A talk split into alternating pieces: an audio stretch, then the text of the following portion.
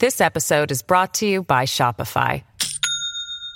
Do you have a point of sale system you can trust, or is it a real POS? You need Shopify for retail. From accepting payments to managing inventory, Shopify POS has everything you need to sell in person. Go to shopify.com slash system, all lowercase, to take your retail business to the next level today. That's shopify.com slash system.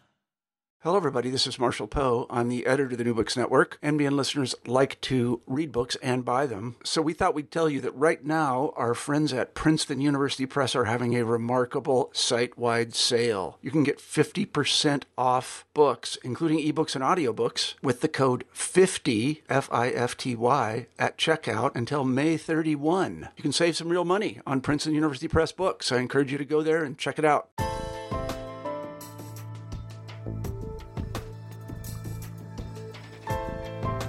Hello, everybody, and welcome back to New Books and Genocide Studies, a podcast channel on the New Books Network. I'm your host today, Jeff Bachman. Thank you all for listening. Today, we'll be talking to Dr. Jeffrey Ostler about his new book, Surviving Genocide Native Nations in the United States from the American Revolution to Bleeding Kansas, published by Yale University Press uh, in 2019. This is a really remarkable book that I look forward to discussing with our guest on today's show. Jeff Ostler, welcome to the show. Jeff, I wonder if you could begin the interview by telling us a bit about yourself. Uh, yeah, uh, thanks very much, Jeff, for for inviting me. Um, well, uh, I grew up in uh, Salt Lake City, Utah, and went to uh, did my undergraduate work at the University of Utah uh, in a- English. I got a master's degree at the University of Oregon, where I teach now, and then my PhD in history, University of Iowa in 1990. Great, thank you. And uh, how did you become interested in studying genocide? Probably in uh, around the year 2000 or so. Um, I was finishing a book uh, called uh, The Plains Sioux and U.S. Colonialism that was published in 2004. And as I was thinking about uh, that book, it ends uh, with the Wounded Knee Massacre fairly well known event in 1890. And, um, you know, there was a question in my mind about whether uh, that event itself uh, qualified uh, as an act of genocide. Uh, I didn't directly address that in the book, uh, but it got me thinking, and I'd always been interested in this question about uh, the extent to which what happens to Native Americans of North America uh, is genocide. Uh, I'd always been interested in debates about that. Writing about the Wounded Knee Massacre uh, got me more interested in uh, thinking broadly uh, about this very question the question of genocide uh, in American history. Great. So, and we, will definitely get into the book, but what you said just made me think of something I saw in an article um, that you have published with Journal of Genocide Research. And you noted that uh, you were using Frank Chalk and Kurt Jonassohn's uh, definition of genocide. Does the definition we use have an impact on whether we recognize some of the indigenous genocides as such? Yeah, I think it certainly does. Um, one of the things that I did uh, in the book was uh, I didn't really uh, start out with um, providing the reader with any particular definition of genocide. Um, people uh, may know, for example, of uh, Ben Madley's uh, book, An American Genocide, about what happens in California. And Ben, uh, I, I, think it's a very good book. I have no criticism of it. What Ben did is take the UN uh, definition of genocide, the well known 1848 UN uh, Convention definition, and sort of apply it as a template. And um, I didn't I didn't want to really do that. What I wanted to do uh, was to raise the question of genocide at various points along the way, um, invite the reader in, as it were, uh, to a discussion, um, rather than um, to set out a particular definition, uh, the UN definition, or uh, any other one uh, as a kind of template. Uh, and so I wanted to sort of invite the reader in on it uh, as a discussion, and I do wind up arguing uh, that genocide is certainly very much a part uh, uh, of the history that I'm writing about. Uh, but but I do it in a somewhat different way. I, I don't know how effective that will be, but that was the choice that I made. Great, thank you. and we'll definitely come back to that because I know that at, the, at the end of your book, you talk about how your ideas around um, sort of labeling uh, treatment of indigenous peoples, how that evolved. But before we get to that, um, can you tell us how you came to write this book, this book in particular? Uh, well, what I, uh, you know, as I say, I, I, had become interested in the question of genocide uh, through uh, thinking about uh, the Wounded Knee Massacre. Uh, but what I decided to do was to explore that question. You know, we've had um, in the last 30 or 40 years just an enormous outpouring of work about the history of Native people uh, that eventually come under the United States. Uh, you know, the so called New Indian history uh, arose in the 1980s. Uh, and we've had, you know, we have shelves and shelves of wonderful books. Um, but what I thought was that what we don't have was a kind of uh, overview, as it were, a kind of comprehensive overview um, of, you know, uh, putting a lot of the work that we have together and then saying, let's create a comprehensive overview of what really was the impact on uh, Native American people uh, of uh, U.S. expansion, if you will, or to put it uh, in, in another way, uh, what was the impact of uh, settler colonialism? So that was what I tried to do uh, in this book was to give uh, what we don't have a comprehensive. I mean, it can't be completely comprehensive, but at least a somewhat comprehensive overview. In in the way you just described your book, you referred to uh, Native nations, and at the start of Surviving Genocide, you include a note on terminology, and terminology is seems you know especially important in terms of you know the right way or most respectful or most um, you know, to refer to people the way they want to be referred. And so, why is terminology? Is it why is it so important, and, why are some terms more prob- more problematic than others when referring to native nations? Yeah, no, it's exactly right. I mean, you want to uh, be respectful always of um, what pe- people themselves uh, wish wish to be referred to as, uh, and it's complicated. Uh, in my book, I'm probably writing uh, about uh, 40 or 50 native nations, maybe more. Um, and the terminologies for specific nations have changed. Um, a lot of native people uh, got called names that in in the early earlier period that were uh, not correct. I mean, they were maybe imposed on them uh, by outsiders. Uh, they were distorted in some way or another. So, a good example of this uh, would be the Winnebago Nation. Uh, and they, you know, for quite a while now, um, have gone on record as wanting uh, to be referred to as the Ho Chunks. I mean, that's in their own language is is their name for themselves. So, you know, uh, I wrote about uh, when I wrote about them, I used uh, that term, and there were many other similar examples. Thank you. Um, so, you know, beginning in the 16th century with your work and working forward to the mid to late 19th century, uh, while generally maintaining a linear timeline with some shifting, did you confront any challenges to covering such a vast history of events and ideas? Uh, yeah, I did. Uh, the the geography of the book uh, covers uh, mainly the eastern part of the United States, east of the Mississippi River, which is a big geography. And then because uh, it, I take up the, the uh, policy of Indian removal uh, that was enacted formally in 1830, and because Eastern nations were moved uh, west of the Mississippi, the geography also involves uh, a little bit uh, of the territory west of the Mississippi. And so that it's a huge geography. I mean, it's sort of half a continent. Uh, and uh, it did present uh, some real challenges.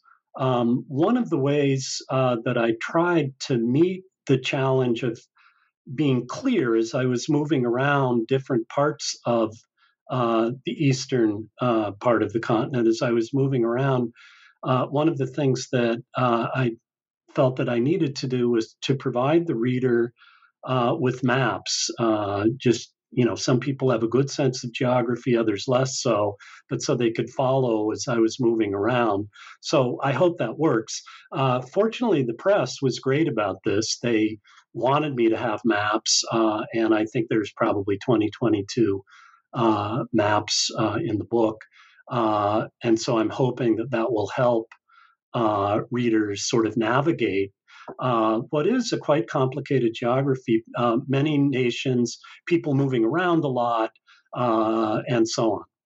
I, I personally found the maps very helpful in sort of visualizing yeah, the, the geography of the um, you know where you were um, working on. So um, yeah, yeah, thank you for including them. That's, that's yeah. Um, yeah, yeah. Somewhat a related, somewhat related question to the last one. Uh, what were the major historical moments and turning points that shifted relations, whether improving or you know um, upsetting relations between colonists and, and native nations? Um, I mean, you highlight the Proclamation of 1763. There's Independence, Northwest Ordinance, the Indian Removal Act, as well as many others. Um, can you talk a little bit about how these sort of episodes shifted these relations? This episode is brought to you by Shopify. Do you have a point of sale system you can trust, or is it a real POS? You need Shopify for retail. From accepting payments to managing inventory, Shopify POS has everything you need to sell in person. Go to shopify.com/system all lowercase to take your retail business to the next level today. That's shopify.com/system. Yeah. Uh, in the episodes that you mentioned, Jeff, um, uh, let me take up a couple of them. Um, one would be the Proclamation of 1763. Uh, this is where uh, the British Empire uh, drew a line roughly at the crest of the Appalachians and prohibited settlement west of there. Um, you know, the British Empire was never going to make that a permanent line. Native people thought that it would be and certainly thought that it should be. Uh, but it certainly did have the effect of slowing down settlement. And it also had the effect uh, of um, making uh, speculation uh, in lands west of that line uncertain.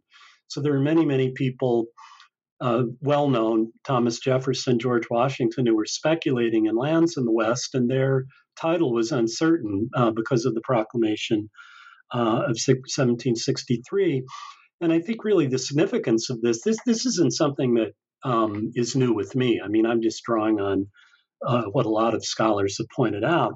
But this, I think, is quite important uh, for uh, understanding why uh, the colonists revolted uh, against Great Britain. Is that um, you know Great Britain was blocking what they sensed ought to be their freedom uh, to have these lands. So, uh, you know, when I talk to my classes uh, and ask students, well, why is it the American Revolution occurred? Of course, people will immediately say taxation without representation.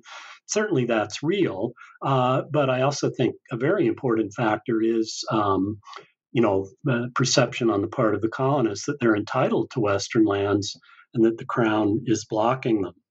Uh, so that's very important, uh, the 1763 proclamation, its consequences. Uh, the other uh, turning point uh, that I would highlight would be the Indian Removal Act of 1830. Um, now, that momentum for that had been building for a long time. I mean, one of the things I argue in the book is that uh, this policy in 1830 didn't just show up suddenly. It wasn't Andrew Jackson was president and pushed it forward, but it wasn't just Andrew Jackson's baby. Uh, other presidents had advocated for it. Um, they were preparing for it to happen. Um, it wasn't practical to start really moving the Eastern nations west uh, until around this time when it did pass uh, in 1830. Uh, and you know, as I looked at the consequences of the Indian Removal Act, where there were uh, the removals of multiple communities um, over uh, several decades. And also, uh, there were the removals of communities living west of the Mississippi River.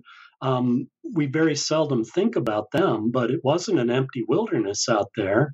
Uh, there were indigenous people uh, in the areas that they were going to, you know, force the Eastern people into. And so they had to remove or dispossess those nations. And so, as I looked at the consequences of that policy on the nations in the East uh, and how successfully or unsuccessfully they were able to rebuild in the West after they were removed, and also um, the impact of the policy on the nations in the West already. Um, what I was struck with was by how um, really destructive this policy was. And it's not like we don't know some of that. I mean, people know about the Cherokee Trail of Tears, uh, and it's routinely mentioned, you know, that 4,000 or so of the 16 to 20,000 Cherokees moved west died.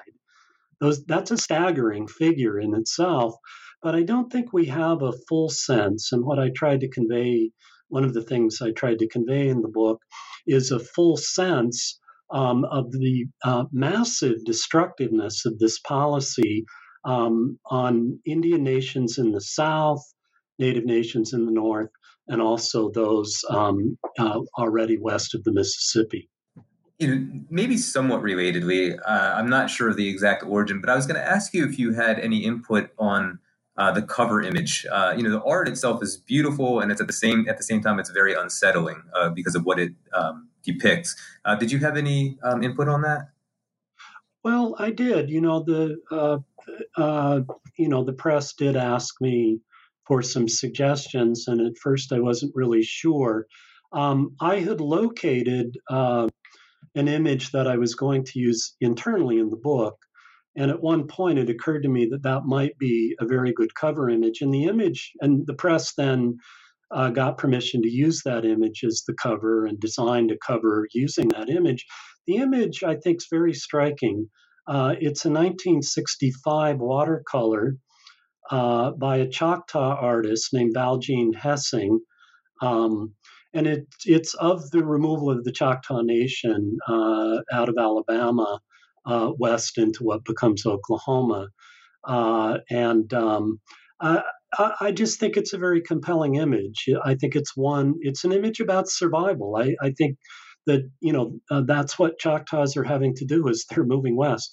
There's the real possibility, and they sense this at the time uh, that they're moving into a land of death, uh, and that they may their nation may cease to exist.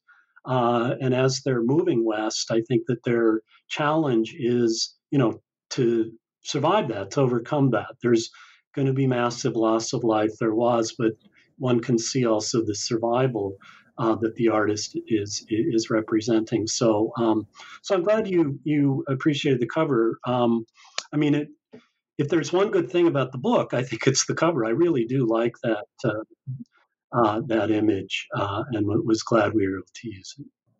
I like it too. Um, again, for both its beauty, but also the you know what it represents and the and the depiction of the people. Um, you know, and I do want to come back to this: uh, the importance of emphasizing um, resilience and survival of Native nations.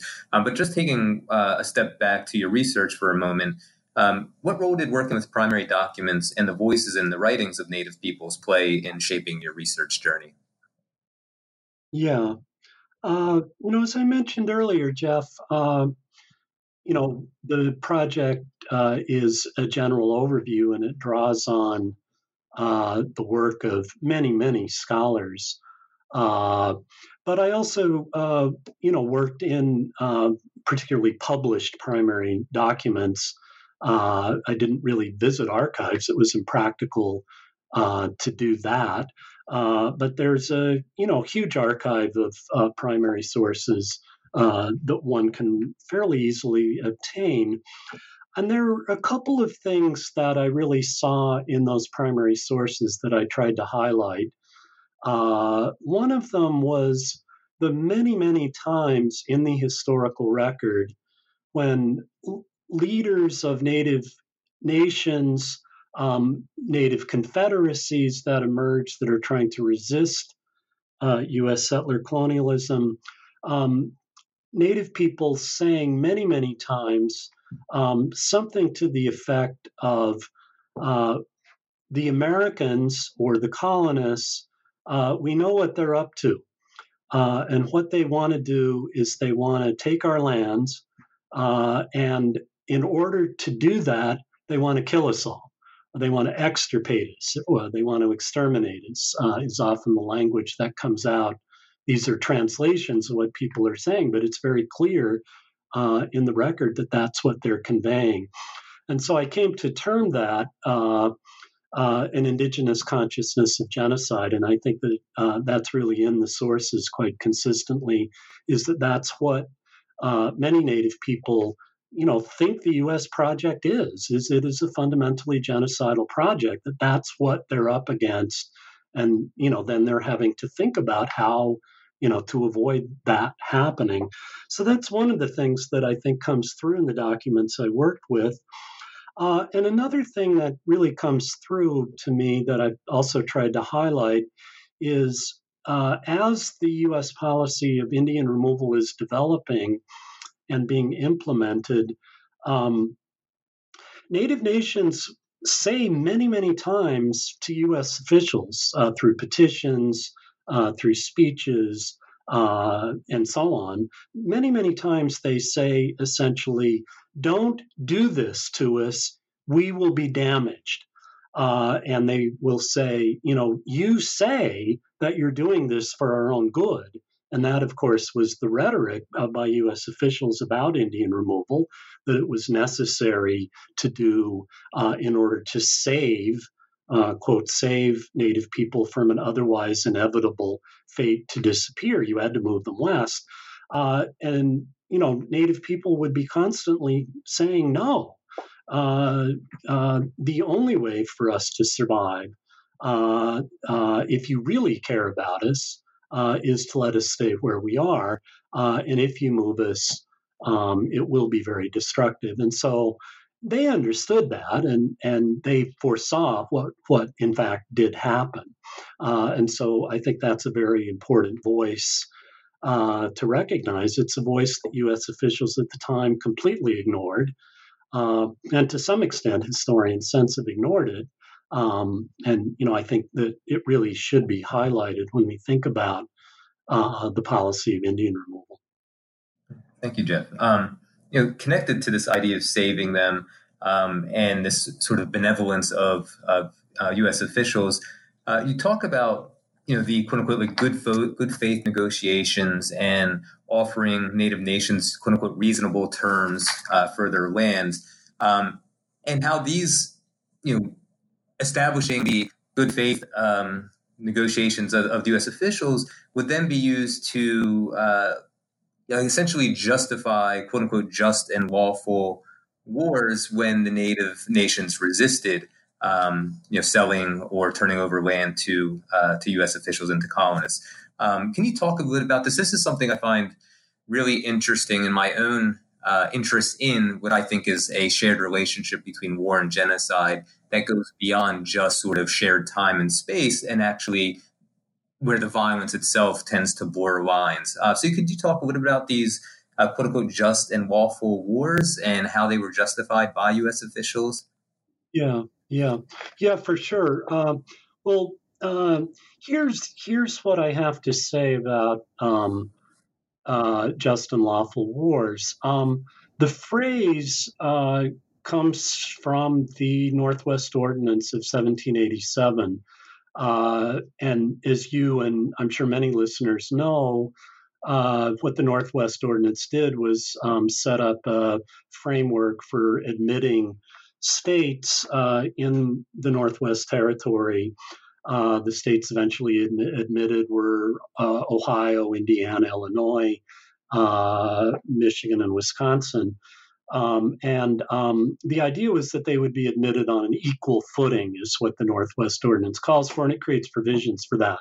So, uh, you know, it's a, I think, fundamental settler colonial text is uh, uh, foundational to the U.S. about how the U.S. is going to organize these territories. Well, these are Indian lands that are going to be um, become territories and eventually states brought in the United States on an equal footing. Um, so uh, the Northwest Ordinance does have a clause in it uh, about Indians, and it's uh, it pledges the utmost good faith will always be shown to the Indians, and then it says that they will not be disturbed uh, except in just and lawful wars um, authorized by Congress, is what the language says. Um, and you know, historians haven't really looked at what uh, just and lawful wars actually mean there. Um, historians will often quote the utmost good faith clause because it uh, seems to show a kind of humanitarian intention that uh, that a lot of historians like to highlight. Um, you know, coming out of uh, the, the uh, revolution and in uh, to the early republic. Uh, but what I argue is that it, to understand what these clauses mean, um, you have to really look at what's going on on the ground. And so, you know, the United States is trying to take the lands of Native people in order to, you know, uh, create territories and states. The way it's going to do this is through treaties. Um, and so it goes out and sends treaty commissions to the various nations uh, out in the West, and it uh, says to them, here are the treaty terms. Uh, and um, we believe we're acting in uh, in utmost good faith in providing you uh, with uh, you know some assistance to become civilized uh, if you'll give up a good portion of your land. Uh, and what the United States would like is for uh, native nations to simply agree to that right away. Um, but in fact, many of them don't. and then the United States says, well, we're going to uh, put pressure on you to agree to these terms. And so they use a variety uh, of what I think are really ultimately quite deceitful um, mechanisms to um, coerce, and I think there is always coercion, uh, the agreement of at least some leaders. Um, most of whom probably really don't have the authorization by their people uh, to cede lands. That then leads many uh, Native people uh, to believe that treaties that the United States now declares have been fairly negotiated. Uh, in other words, the treaties have uh, been treaties that have reflected utmost good faith. Uh, but many Native people don't see those treaties as anything like that at all. Uh, they actually see them as fundamentally illegitimate they understand the techniques that have been used uh, to coerce uh, a kind of assent by some people. And so, what those people do uh, is that they began uh, to organize um, multinational uh, confederations of resistance. And they say, we don't think the treaties are legitimate. We don't think we've given up our land. And if you start sending settlers into here, or if you start sending troops into here, uh, we'll resist. And so it's at that point uh, that the United States says, look, on our terms, we've we've shown utmost good faith, uh, and you guys uh, are rejecting uh, reasonable terms uh, you have no basis for your claims. And so now uh, we're going to declare war on you. So that's where just and lawful war on U.S. terms would come in. The United States declares that the war is going to be just and lawful, um, but I don't really think it is. Uh, and then, you know, I go on to say, uh, let us look at the kind of war uh, that the United States will prosecute um, against native resistors. And I do believe that it is a distinctive kind of war. Uh, it, it's a war against, quote, uncivilized people, or war against, you know, Thomas Jefferson wrote in the Declaration about the merciless Indian savages. Uh, and war against those people, the United States believes, uh, doesn't have to conform uh, to the kind of international rules that you would apply to war with, quote, civilized people. And then I think what uh, the kind of war uh, that they're that they pursue uh, against resisting Native people is genocidal war. Uh, that is to say, war uh, that involves, um, you know, an attempt anyway to surprise uh, and destroy entire villages, you know, of hundreds or even thousands of people, uh, and to kill as many people as possible. Perhaps take uh, a few people as hostages, uh, but largely indiscriminate killing, uh, which, you know, in my view, meets a fairly common sense definition of genocide. There, I don't think the definitional question becomes particularly challenging um, when you're talking about that kind of warfare. Thank you, Jeff, for, for addressing uh, especially that last bit, because um, you know some might respond, "Well, war is war, genocide is genocide. What made this war genocidal?" And and I do think you uh, very sufficiently, um, you know, cover that in your book. Um, so, uh, the question I have for you uh, in the book, you quote Thomas Jefferson uh, a number of times, and you know, at a time when within the last, I guess, five to ten years, um, there's been movements for um, you know statues and other things um, to come down based on uh, historical racism and and other things. Through your research, did did do you think that we should that we need to rethink how we celebrate some of our historic figures as related to their roles in the treatment of indigenous peoples in the United States?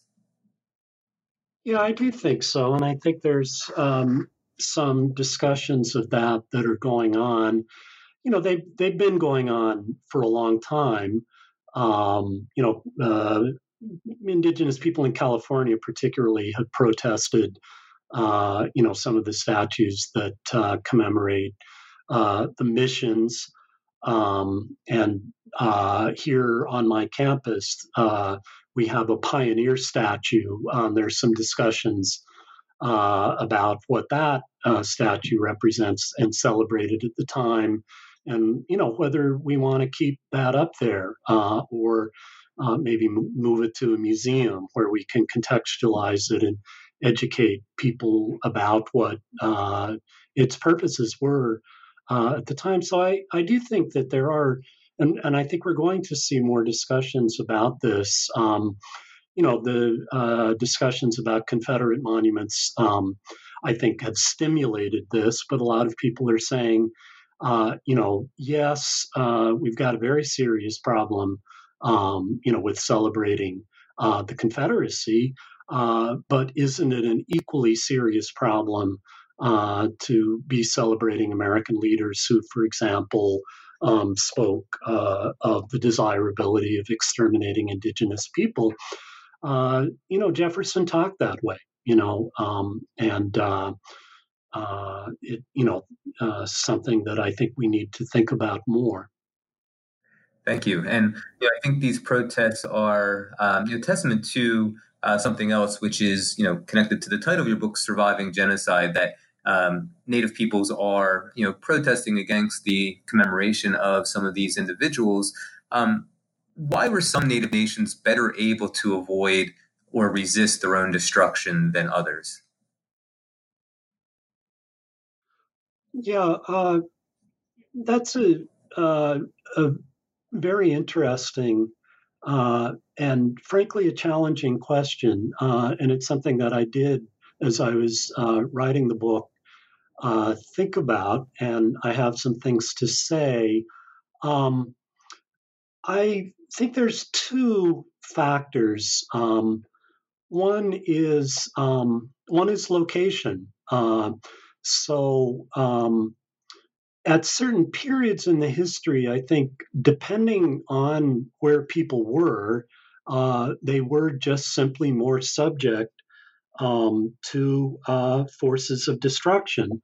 Uh, so, to give an example, uh, during the period of removal uh, in the 1830s and 1840s, um, you know, the nations that were forced to move were those that were in the path um, of, um, of, of demand for their land um, by either um, enslavers uh, in the South who wanted to extend the Southern cotton plantation um, regime, uh, or in the North, um, you know, uh, in a different version of settler colonialism, one that um, was centered more on um, free labor uh, and independent freeholders. Uh, you know, but those people want land as well. Um, but there were some areas uh, where those lands weren't in such demand yet. Uh, and so, for example, um, settlers started moving um, north uh, into the lower peninsula of Michigan, uh, you know, fairly early after the War of 1812, and were moving up the lower peninsula. Um, in 1837, there was a financial panic, uh, and that sort of deterred settlers from continuing to go north. And so when you get up into the upper part of the lower peninsula and then the upper peninsula, then when you get into some of the areas of Wisconsin, uh, you don't really see huge demands on, on those people's lands. Uh, and so the pressure on them for removal is not as intense. Now, uh, there are treaties that are forced on them that require them to cede some of their lands uh, this is to some extent anticipating future settlement. It's also uh, because people are starting to want their resources, particularly their timber resources. And you know, they it's not that they don't suffer uh, during this period, but they aren't forced out of their homelands, uh, and so um, location uh, does become um, a variable. Uh, I also think there are cases where some nations um, have uh, exceptionally good leadership, uh, which um, allows them to maintain um, some internal cohesion uh, that uh, allows them to survive uh, some of the disruptions better. Uh, and one example I give in my book that I think fits this um, is a rather small community of, you know, a few hundred uh, Kickapoos, there's other Kickapoo communities, but there's a particular Kickapoo community in Illinois uh, led by a man named Kennekuk, um, who seems to have, uh, I don't know if it's exactly him or his people collectively working with him, uh, but they seem to have maintained a community cohesion, and they are forced to Kansas, uh, what eventually becomes Kansas. Um, but it seems that they don't lose uh, uh, a significant portion of their population and that they're able to rebuild uh, an agricultural economy under difficult conditions um, without um, significant loss of life. Lots and lots of the other nations um, have significant loss of life uh, that are moved into Kansas. And, you know, I wouldn't want to, in saying, you know, this Kickapoo community had, uh, I think, exceptional leadership. That's not to say, oh, all these other nations that suffered much larger losses somehow had bad leaders, and that's what explains it. Um, you know, that would, uh, you know, be blaming the victim or something like that. I mean, you know, people are being subject to such forces of destruction, uh, you know, that it, it is a miracle um, that survival occurs at all, um, given what's happening connecting that to the sort of survival or resilience uh, narrative, why is it important that we do emphasize, especially non-native peoples, to emphasize the resilience and survival of native individuals? Um, you know, avoiding turning them into victims. And uh, you know, some of these uh, nations are still facing, um, you know, threats to their existence today. So, uh, could you talk a little bit about that? Yeah, I, I mean, I think that's a really important point, uh, Jeff. Um, you know, um, one of the things that uh, I mentioned the new Indian history starting in the 1980s. Uh, one of the points that has been stressed uh, from that point on in the literature is, you know, we need to create narratives uh, that do not depict Native people as victims. Uh, or sometimes it's put in terms of, you know, we don't want declension narratives. Um, and, you know, uh, we know that uh, settler colonialism's goal, uh, you know, we know this particularly from uh, um, you know, the uh, Australians uh, like Patrick Wolfe and Lorenzo Veracini have called this to our attention. You know, the, the goal is to eliminate Native people by one way or another. And one of the ways of eliminating Native people is ideologically or rhetorically or discursively um, by portraying them totally as victims who have disappeared.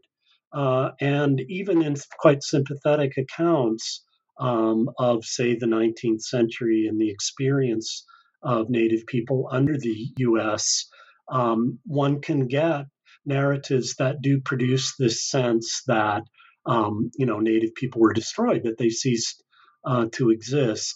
Uh, and of course, this is so important to counter. Um, you know, uh, we need to recognize that we have um, close to 600 federally recognized tribes and many other tribes that aren't federally recognized but um, have you know uh, tribal integrity have uh, the attributes of sovereignty which ought to be recognized uh, and you know we need to know that um, you know the history i'm writing about was a horrific history in, in for many people but that um, people did survive uh, and they continued to face uh, terrible challenges uh, in the 20th century, uh, but there's been a resiliency. Uh, and so many native communities have uh, rebuilt their populations. You know, there's been a resurgence in Indian country.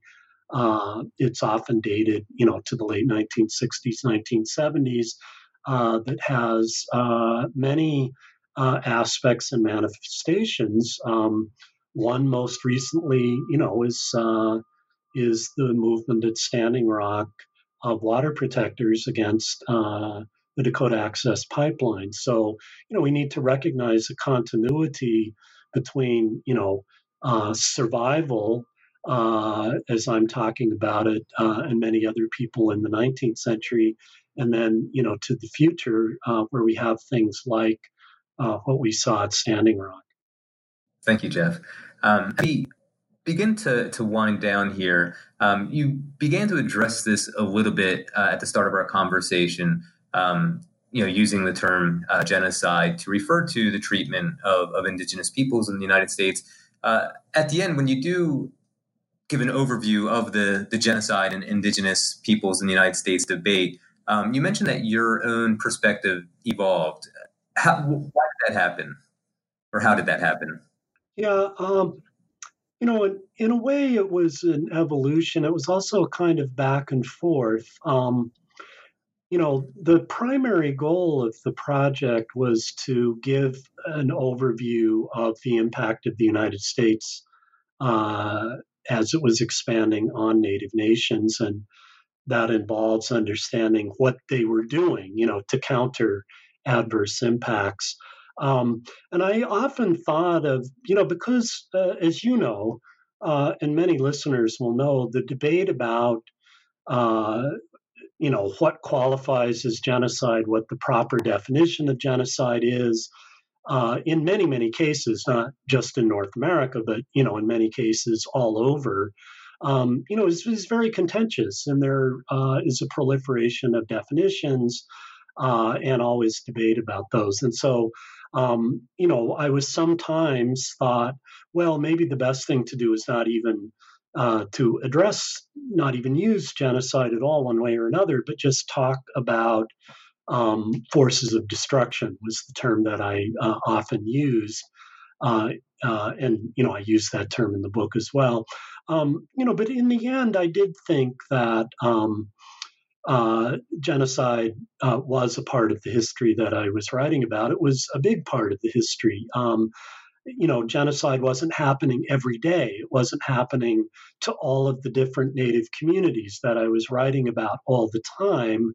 Um, but it was consistently there in various ways, um, you know, as a process, uh, as, a, as a reality, and certainly, as I've said, as something um, um, to be survived. So, so in the end, you know, what I've uh, tried to argue, and I think, you know, some Native people uh, feel that writing their histories in terms of genocide can be a problem because it risks, um, you know, inscribing them um, as victims, as we, as we were just uh, discussing. Um, so, you know, I didn't want to write a history that was just genocide, genocide, genocide.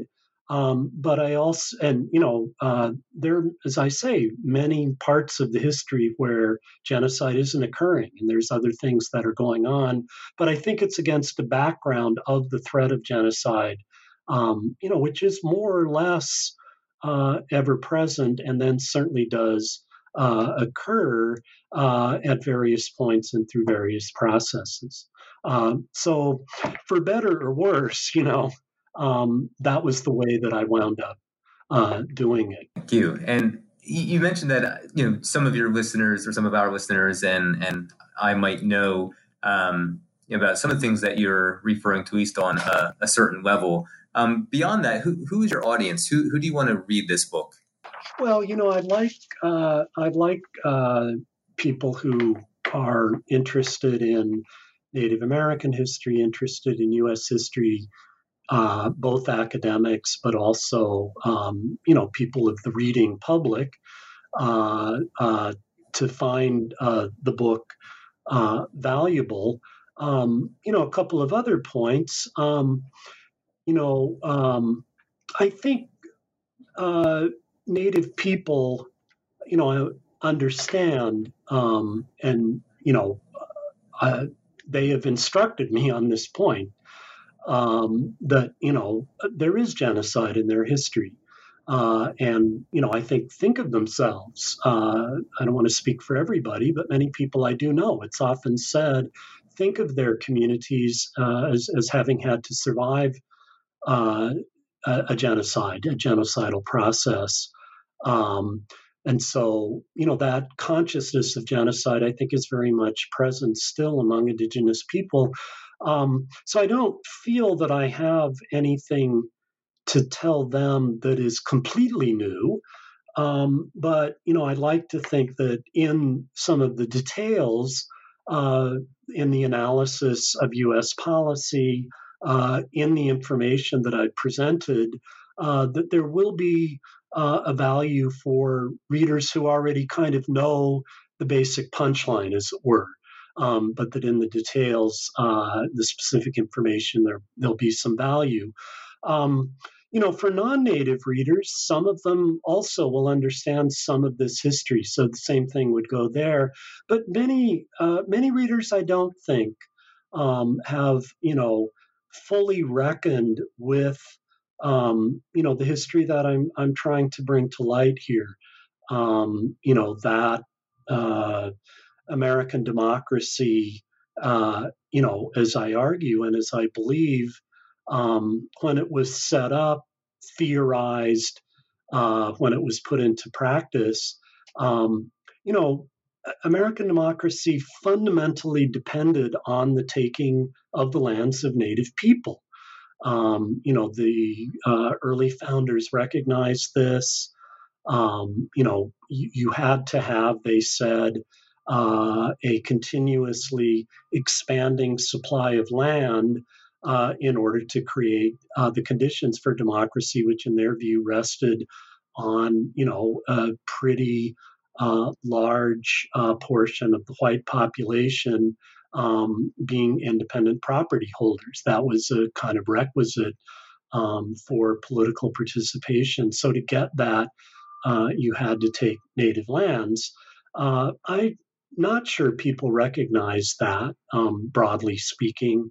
Uh, and, you know, I'd like to see that um, more broadly recognized, and then also to see a broader recognition um, of the costs of that you know what what were the costs of that for um, Native people. Um, and also, you know, thank you for all the time you gave us today. Um, before we do let you go, um, can you tell our audience about what will be covered in the second volume of this two volume set? I don't know if we mentioned at the start, but you know, you do write that this is one of two volumes. Um, and is this what you're currently working on now? Uh, yeah, right. Um, you know, originally uh, when I started in on this uh, many years ago, I thought, uh, you know, writing a book that would cover uh, the impact of U.S. expansion on Native nations from the Revolution uh, really up to, say, the early 20th century. um, you know, when sort of continental expansion is complete, as it were. Um, and you know, along the way, I just realized that I couldn't fit this into a single volume, so you know, I divided it into two. So the one that I finished, as I say, you know, ends out in sort of Kansas, uh, Oklahoma, that area. Uh, and then uh, the next volume will focus mainly on the American West.